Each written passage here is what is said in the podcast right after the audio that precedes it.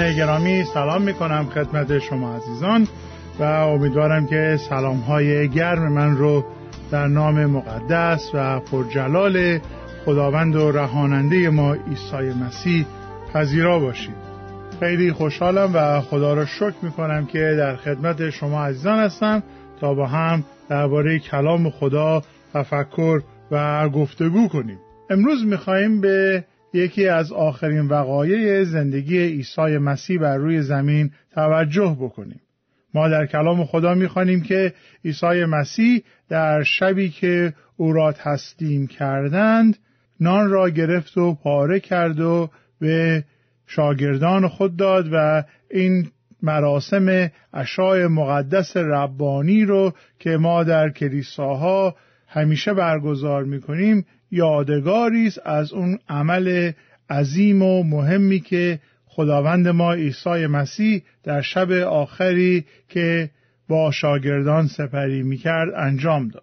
در انجیل یوحنا ما یک جزئیات بیشتری راجع به اون شب آخر مشاهده می‌کنیم و امروز من می‌خوام راجع به اون کاری که عیسی مسیح پیش از دادن شام آخر به شاگردان خود انجام داد درباره اون کار یعنی شستن پای شاگردان صحبت بکنیم. قبل از هر چیز بیایید با همدیگه دعا بکنیم و سپس از کلام خدا خدمتتون قرائت خواهم کرد. پس بیایید با همدیگه دعا کنیم. پدر آسمانی تو را صمیمانه شکر می‌گوییم به خاطر جمعی برکات و همه احساناتت ای خداوند. و دعا می‌کنم که اینک ای خداوند با ما باشی. اجازه بفرمایی که سخنان زبان من و تفکر دلهای ما منظور نظر تو باشد ای خدایی که صخره ما و نجات دهنده ما بوده ای آمین. دوستان من اگر که کتاب مقدس دارید لطفاً به انجیل یوحنا فصل سیزدهم. نگاه بکنید از آیه یک به بعد خدمتتون قرائت می‌کنم.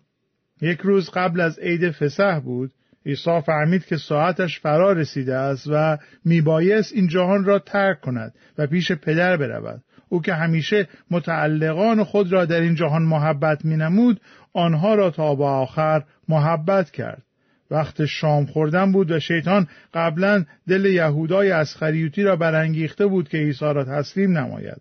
عیسی که می‌دانست پدر همه چیز را به دست او سپرده و از جانب خدا آمده است و به سوی او می رود از سر سفره برخواسته لباس خود را کنار گذاشت و حوله گرفته به کمر بست. بعد از آن در لگنی آب ریخت و شروع کرد به شستن پاهای شاگردان و خوش کردن آنها با حوله که به کمر بسته بود. وقتی نوبت به شمعون پتروس رسید او به عیسی گفت ای خداوند آیا تو می‌خواهی پاهای مرا بشویی؟ عیسی در جواب گفت تو اکنون نمی‌فهمی من چه می‌کنم ولی بعدا خواهی فهمید. پتروس گفت هرگز نمی‌گذارم پاهای مرا بشویی. عیسی به او گفت اگر تو را نشویم تو در من سهمی نخواهی داشت. شمون پتروس گفت پس خداوند نه تنها پاهای مرا بلکه دستها و سرم را نیز بشوی.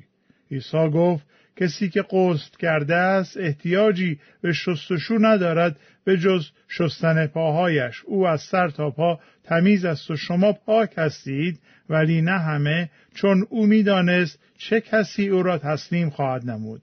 و همین دلیل گفت همه شما پاک نیستید. این از کلام خدا و خداوند در دلهای ما برکت بدهد. این کلامی را که خواندیم و از این کلام برای بنا و برکت ما استفاده بفرماید. به نام عیسی مسیح. آمین.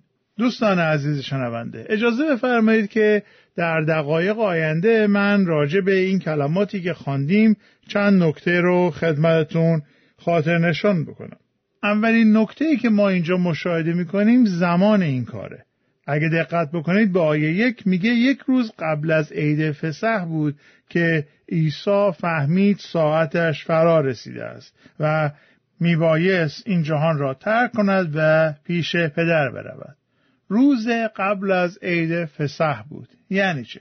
برای درک اهمیت این مطلب لازمه که ما اهمیت روز فسح رو درک بکنیم. روز فسح روزی است که یهودیان هر ساله با نگاه داشتن مراسم خاصی اون کار بزرگ خداوند رو که برای پدران آنها در زمین مصر انجام داد رو به یاد میارن. شرح این ماجرا رو ما در 15 فصل نخست کتاب خروج دومین کتاب از عهد عتیق ما مشاهده می‌کنیم و در 15 فصل اول کتاب خروج شرح ماجرای موسا و چگونگی دعوت او از سوی خداوند و چگونگی رهایی قوم بنی اسرائیل به رهبری موسا و با دست پرقدرت خدا رو ما مشاهده می‌کنیم.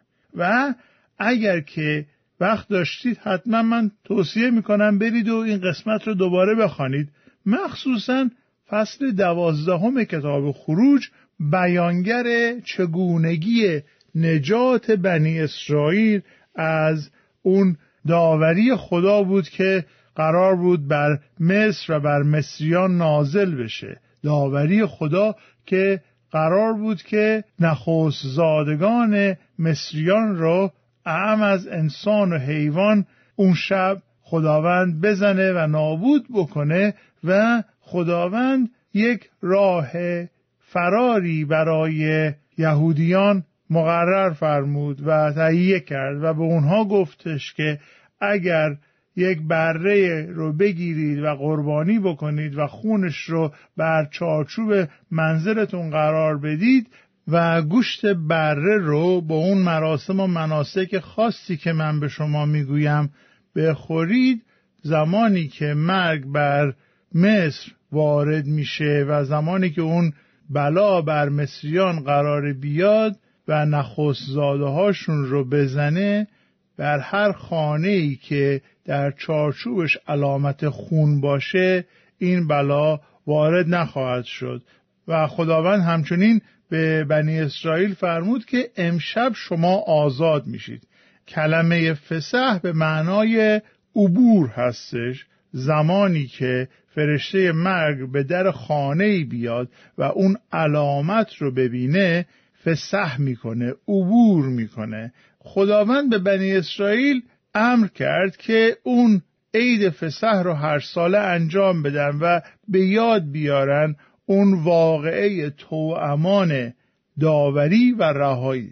عزیزان کار خداوند همیشه این دو جنبه رو با هم داره. داوری و رهایی.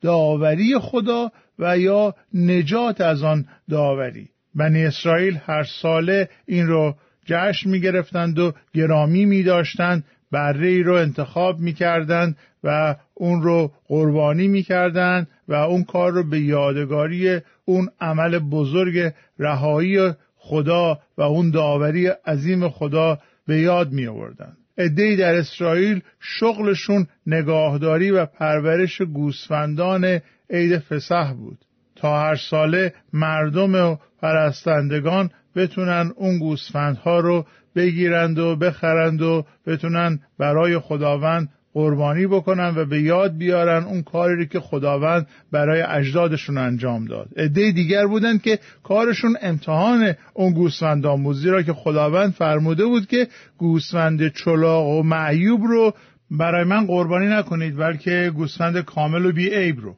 خب حالا نگاه کنید به این اتفاقاتی که میفته و همگی با همدیگه در ارتباط هستند زمانی که یحیای تعمید دهنده عیسی را مشاهده می‌کنه می‌گوید اینک بره خدا که گناه جهان را بر میدارد. بره بیعیب خدا بره فسح خدا بره ای که گناه جهان را برمیدارد بره ای که برای گناهان ما قربانی می شود تا داوری را بر خود بگیرد و نجات را به ما بدهد اکنون در شب آخر فسح رو با شاگردانش صرف می کند یک روز قبل از عید فسح بود عیسی فهمید که ساعتش فرا رسیده است و میبایست این جهان را ترک کند و پیش پدر برود.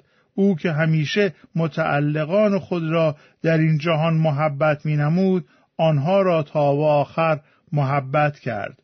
این آیه یک از فصل سیزده یوحنا به ما یک نکته دیگری هم یاد میده که عیسی مسیح نه تنها فسح ما بود نه تنها او آمد تا داوری از ما عبور نماید بلکه او از نزد پدر آمده بود و به سوی پدر باز میگشت. عیسی مسیح یک فرد عادی نبود. او از جانب پدر آمده بود و به جانب پدر باز میگشت.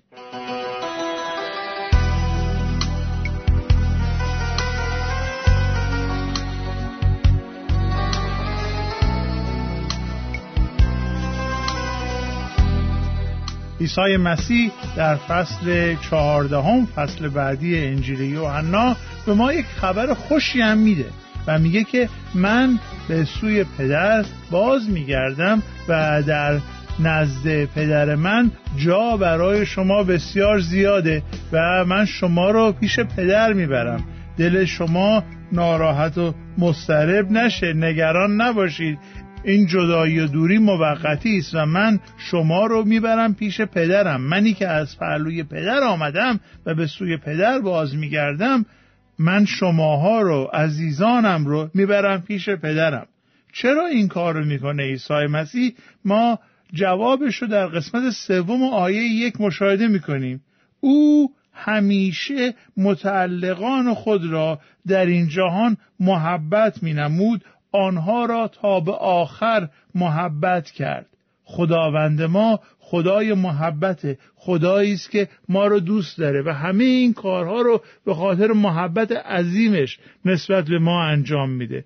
او شما رو دوست داره. شمایی که به نام او ایمان آوردید شمایی که او رو محبت می‌کنید شمایی که به او توکل می‌کنید و زندگیاتون رو به دست او سپرده اید او شما رو محبت می‌کنه و تا به آخر این کار رو ادامه میده. خدای ما خدایی نیستش که یک روز ما رو فراموش بکنه و روز دیگر ما رو به جا نیاره. خدای ما خدایی است که تا به آخر همراه ما هست. و چه خدای زیبایی داریم چه خدای مهربانی داریم چه خدای وفاداری داریم.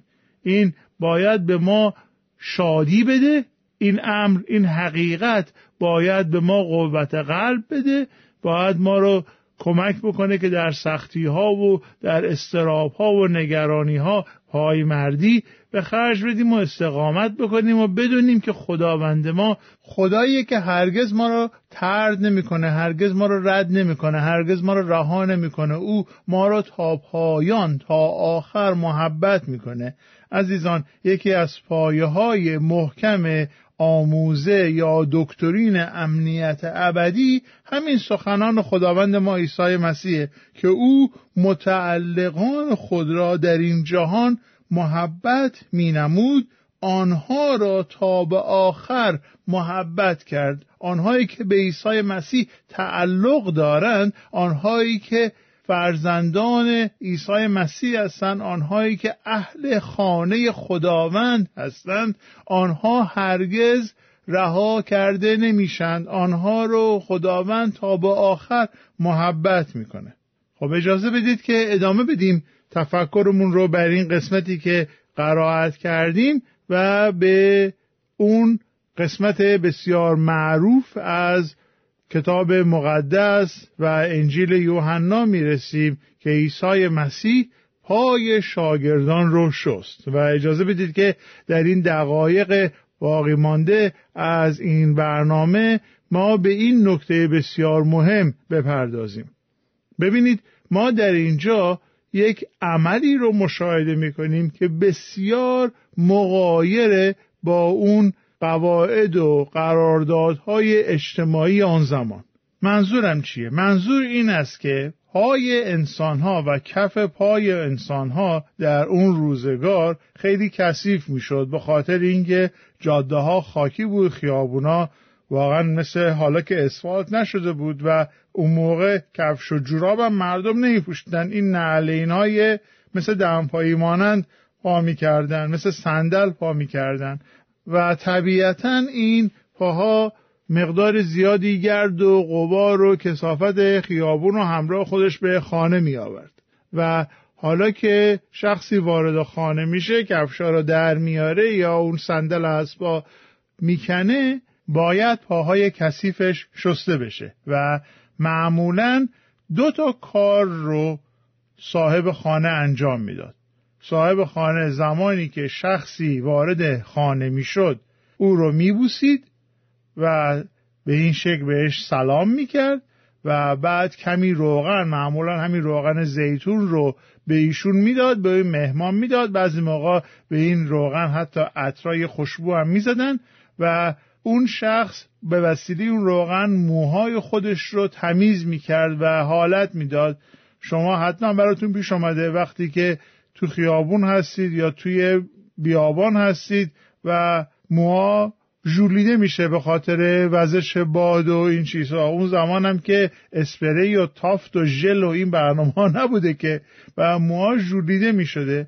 و شما وقتی که میاد خودتون رو تو آینه نگاه می‌کنید می‌بینید موهاتون ژولیده هستش. خب ظاهر چندان مطبوعی نیستش و سعی می‌کنید که حالا این موهاتون رو درست بکنید. اون زمان هم همین منوال بوده و زمانی که یک مهمان به خانه می آمده صاحب خانه ابتدا او رو میبوسیده و سپس بهش روغن می‌داده که موهاش رو درست بکنه و بعد یکی از غلامان توجه بفرمایید یکی از غلامان آن خانه یکی از نوکران اون خانه پایین ترین شخص اون خانه آفتاب و لگن می و پای اون شخص رو می شسته.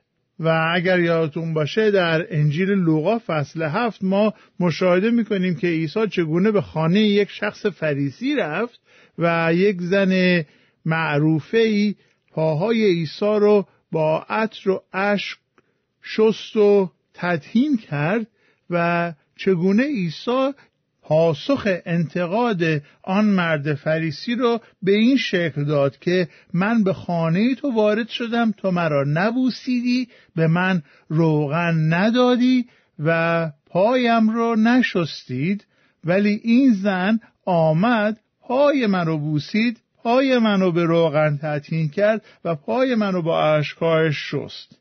و اون کاری رو که تو باید برای من می‌کردی این زن کرده و اون شرط مهمان نوازی رو این زن معروفه داره انجام میده نه تویی که خیلی ادعای خوبی و قداست می‌کنی.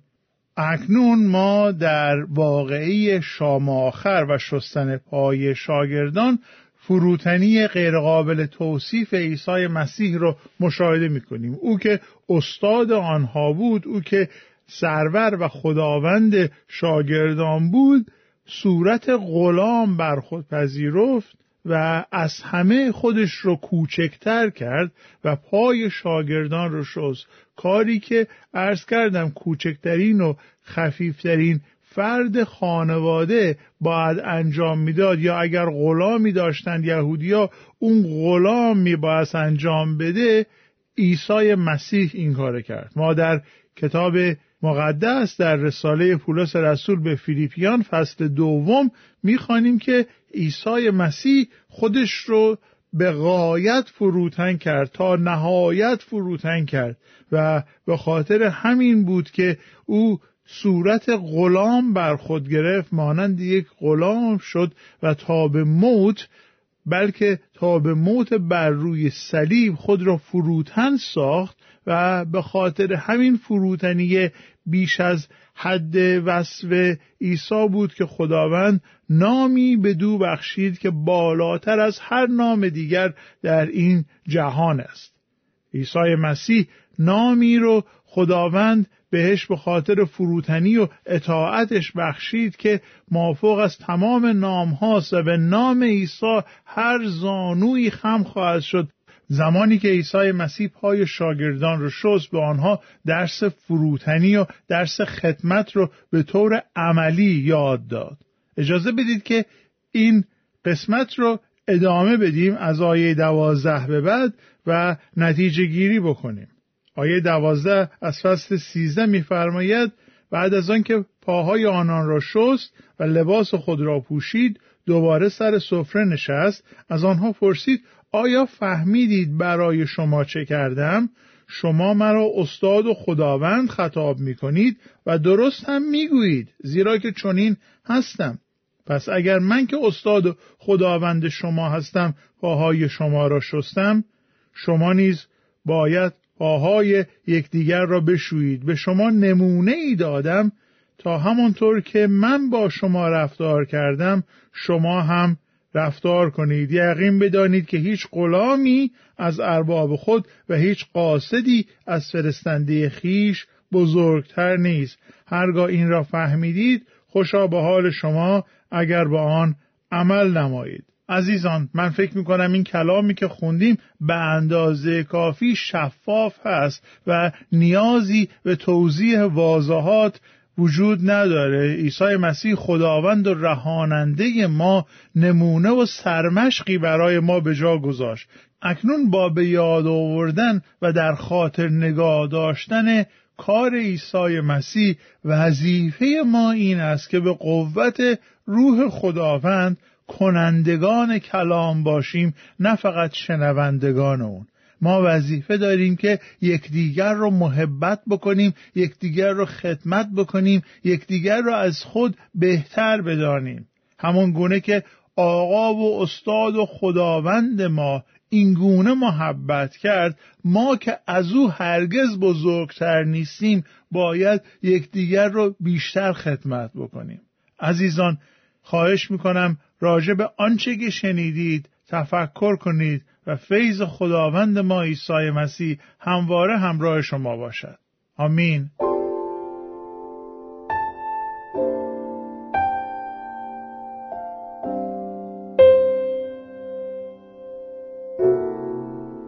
چه شیرین است در حضور تو آه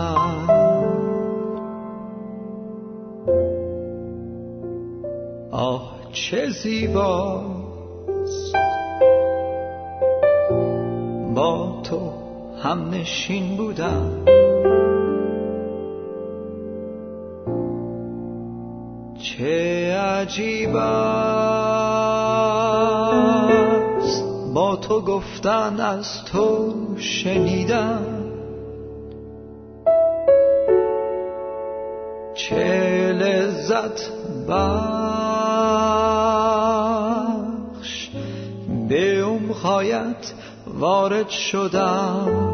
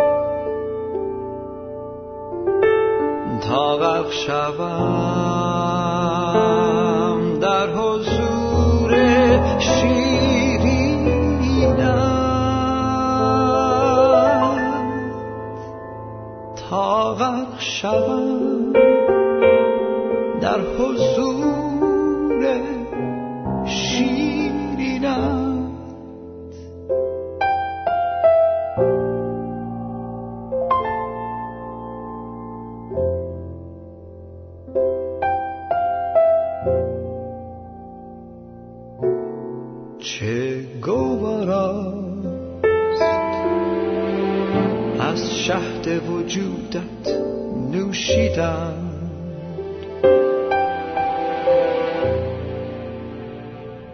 چه دل نواز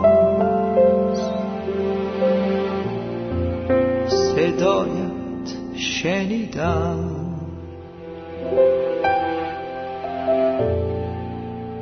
چه لذت بر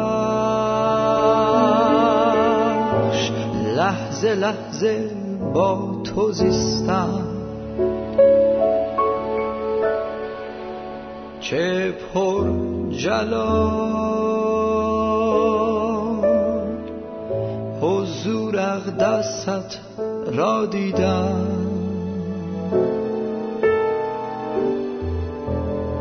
معبودم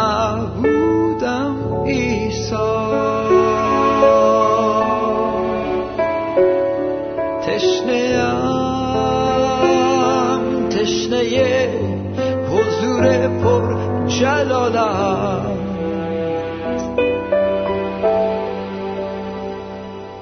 بریس آن روح قدوست بر من. تا غرق شوم در حضور شیرینت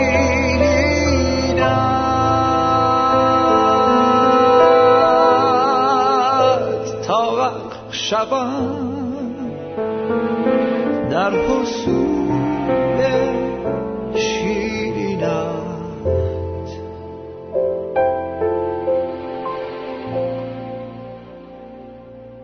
آه چه زیباست.